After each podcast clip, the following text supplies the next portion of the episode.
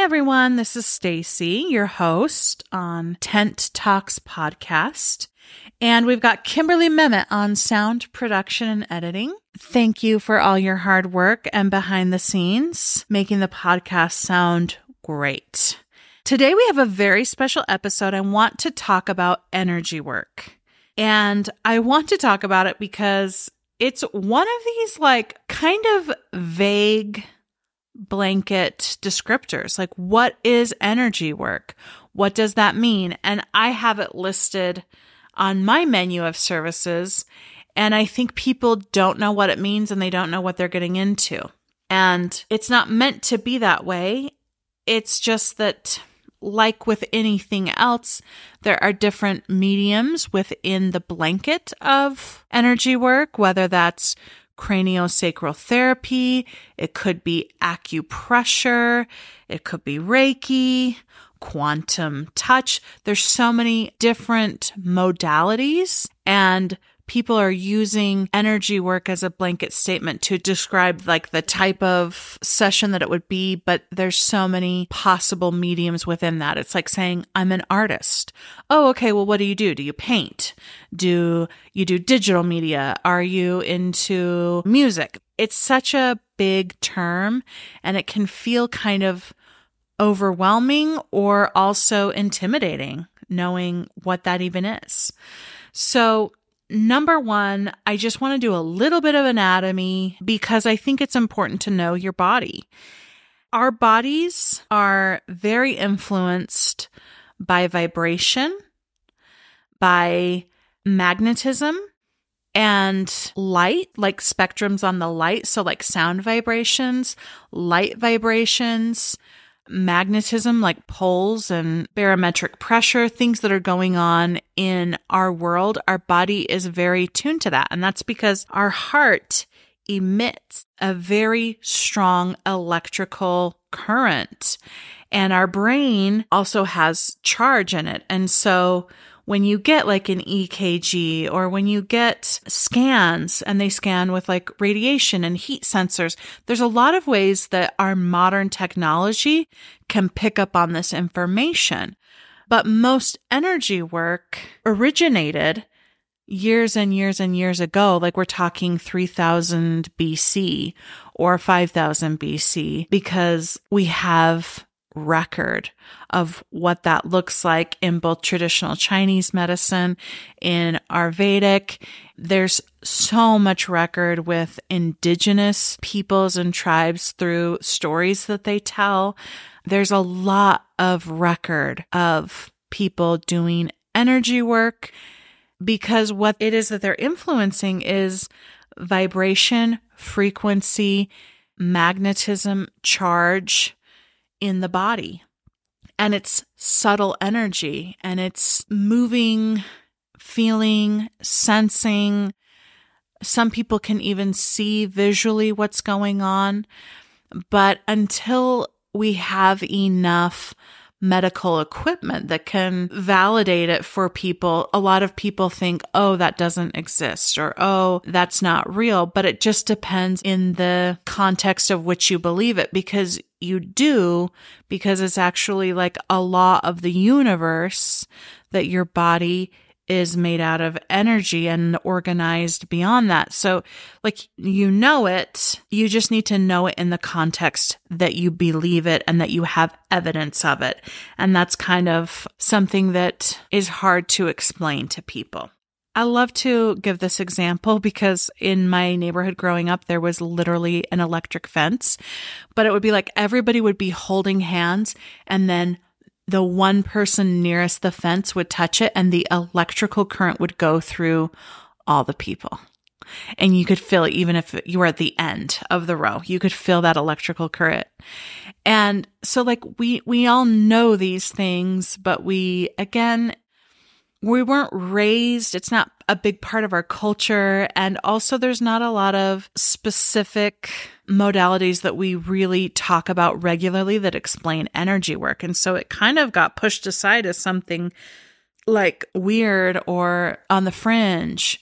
But it's actually just very normal and very scientifically based. And if that feels like a stretch for you, it's very much a part of our human existence and part of our humanity and the records that we've been keeping is actually finding illness, detecting illness, uh, healing people through energy and these like sort of invisible to most people's naked eye sensations. And it's because of the brain and the heart and their electrical currents that are running through them.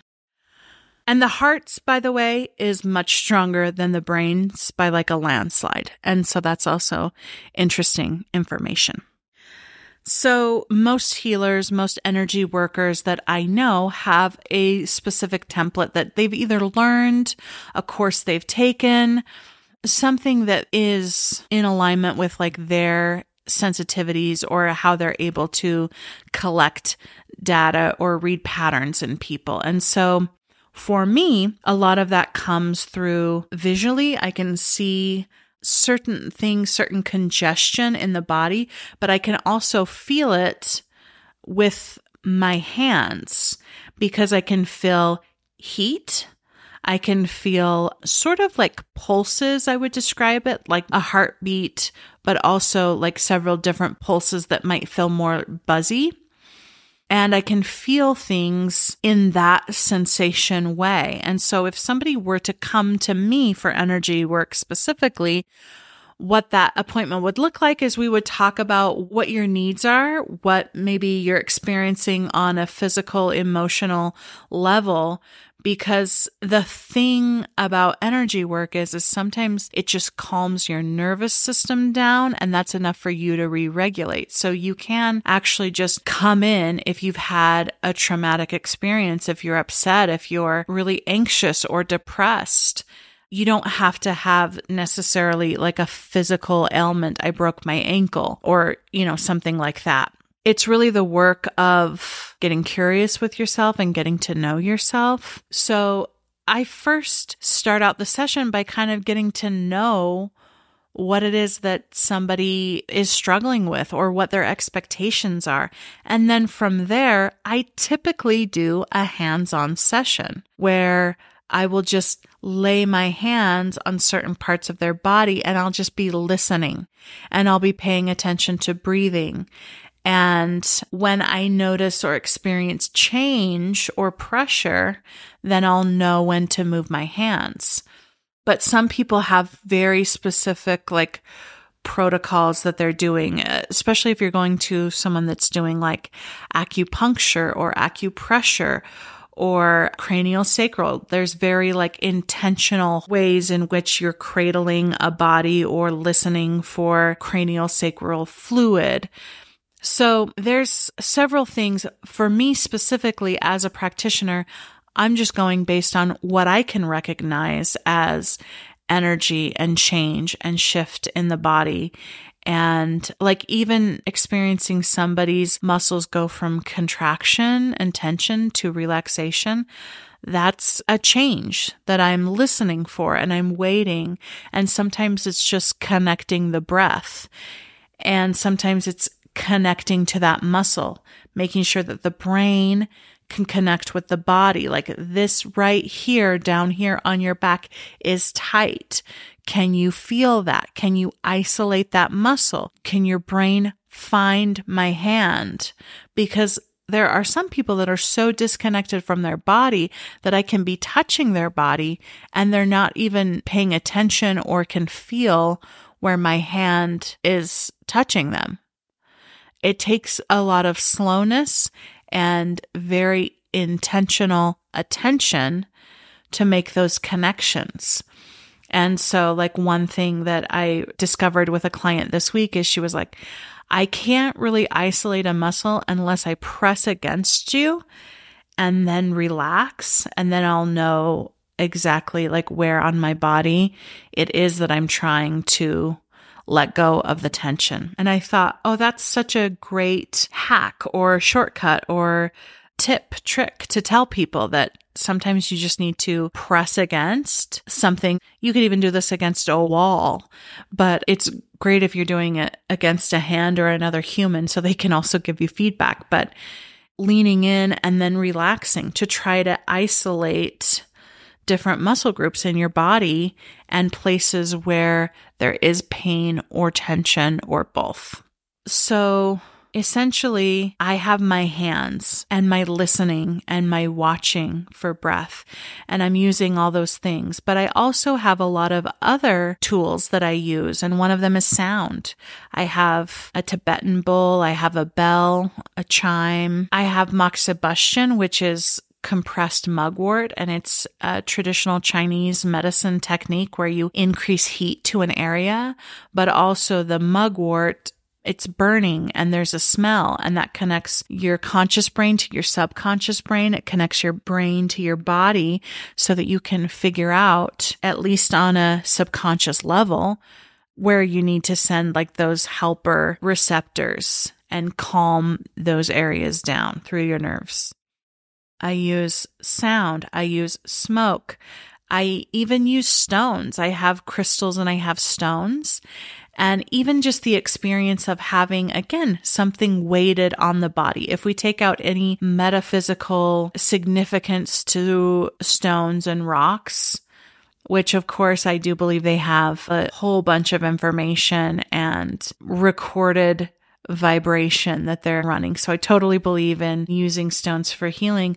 But if I didn't, even the fact of having something weighted on a body to bring attention there is so comforting for people or to have something to hold on to. It gives the sense of groundedness, which is what I'm trying to do with energy work. I'm trying to help people get into their body and start making connection with their body, connecting their brain and body so that they can be moving together. Other things that I use for energy work is aromatherapy in the form of essential oils, not just smoke. I have people smell things. I might have something in the room. I might ask if I can use that essential oil in their session, of course, being diluted in a carrier oil. But there are so many things that people are using for energy work that it can kind of be intimidating to know what to expect. And so after I go through the body and I use a very, you know, whatever the session calls for. It could be any of those tools that I mentioned before. It could be a combination of some of them. It could be just one. After I go through the body and kind of feel and make patterns and associations, we end the session and then we talk about it. And I say, okay, I noticed here in this part of your body, I noticed some tension, or I noticed a temperature change, or I noticed resistance, hesitation, or I noticed that it was really hard for you to breathe during this area. And so I'll kind of reflect back to somebody and we can talk through because it also validates the other person's experience. And people can do a lot with energy work. Like some people, that's their form of actual medical care.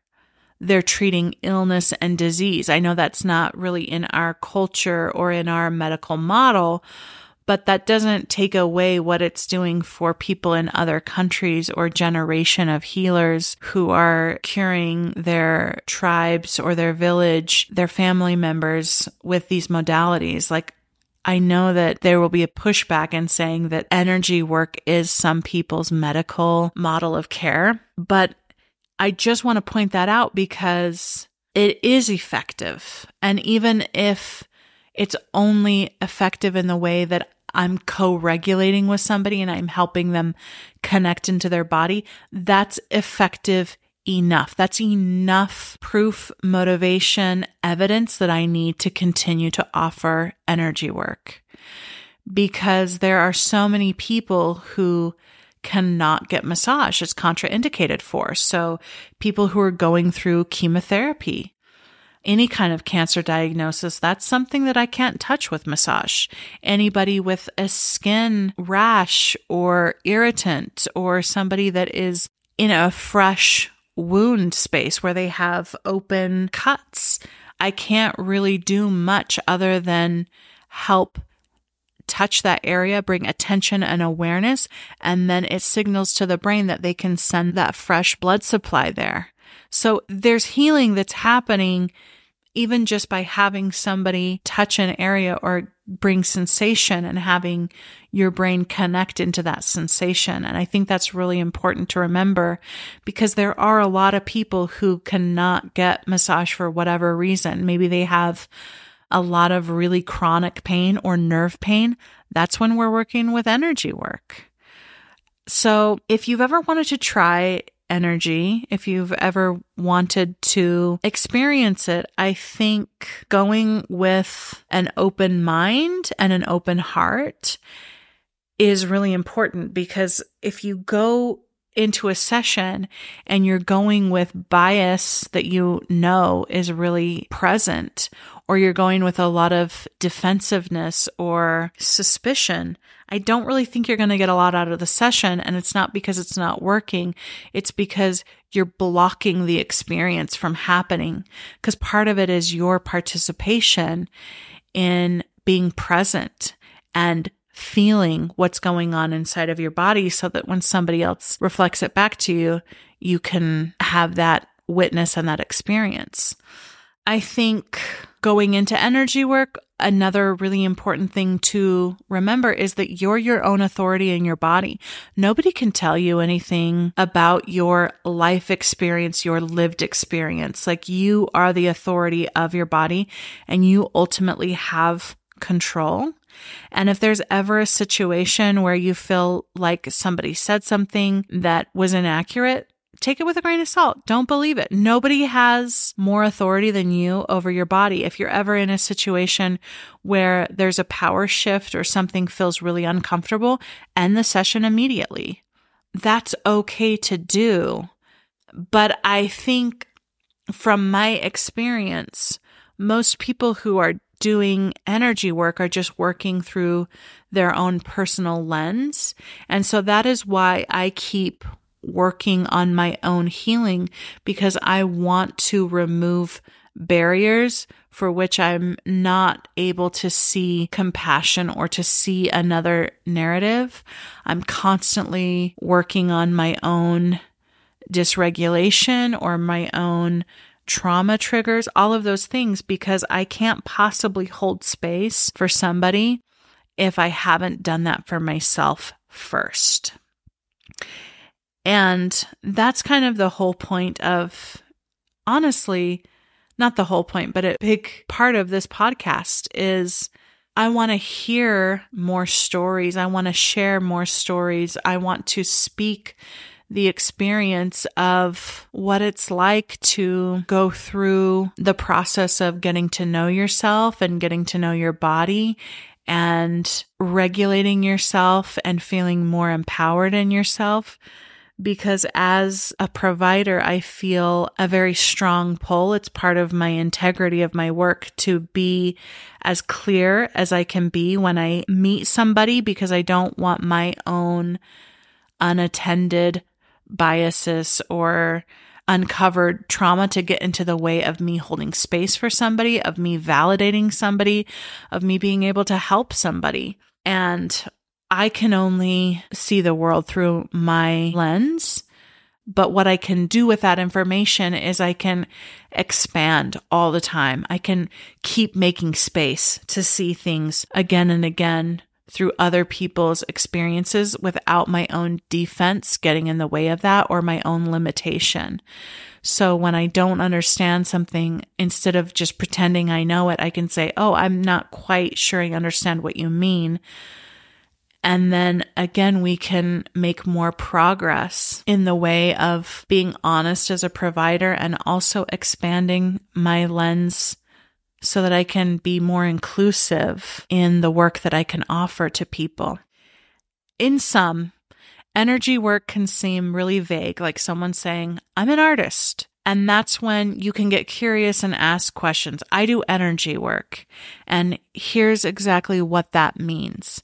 I listen to people's bodies and I listen to subtleties of muscle tension, of breathing patterns, of vibrations that I feel and I see through my hands or my physical eyes.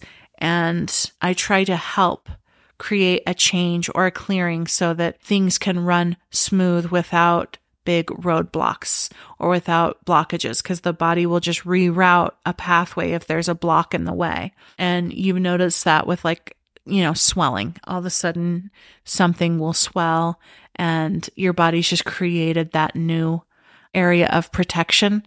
That's sort of what happens with energy work, but that's happening on a subtle energetic place in your body. And that's what energy work is to me. It's very embodied. It's not something that I offer to help people escape. It's something that I offer to help people get more in their body and to have more brain body connection and presence in their life. And it's also a great alternative for anybody who cannot receive massage either through distance because energy work is something you can do from afar it's not necessarily one of my strengths, but I can do it. It's just kind of like when you study the rules of physics, of course, energy can be shifted from a distance because that doesn't really matter in context of energy is space. So if massage is not available to you and you still want connection, you still want to receive help through your body, energy work is a great option. You can do it in person, which is my preference. You can do it at a distance, which is an option and it's a really great option if especially like during covid i started opening up to do distant healing with energy work and I learned a lot from it. And I think I was able to harness my capacity to listen from a distance and tune in to somebody and really listen to them carefully through conversation and help them with other skills. So if this sounds like something that's interesting to you and you have someone in mind that you've been wanting to check out, ask them questions, reach out find out if it feels compatible. And of course, if you're in this area and you'd like a session, reach out. I'd love to help you. And if you're from afar and distance and want to try that, also, I'd love to help you with that. It's something that I'm learning, but I do have capacity there. And I think it's important to at least have a conversation that something like that is possible. And it might just have never been introduced to you, or it may have just felt really vague of, I don't know what this thing is. And it seems a little underground or a little on the fringe. It's, it's not. It's actually really normal and it actually follows all of the rules of science. We just have to put it in a context for which you can understand it. Anyway, thank you so much for listening. Thank you for your attention. And we will see you next time on Tent Talks Podcast.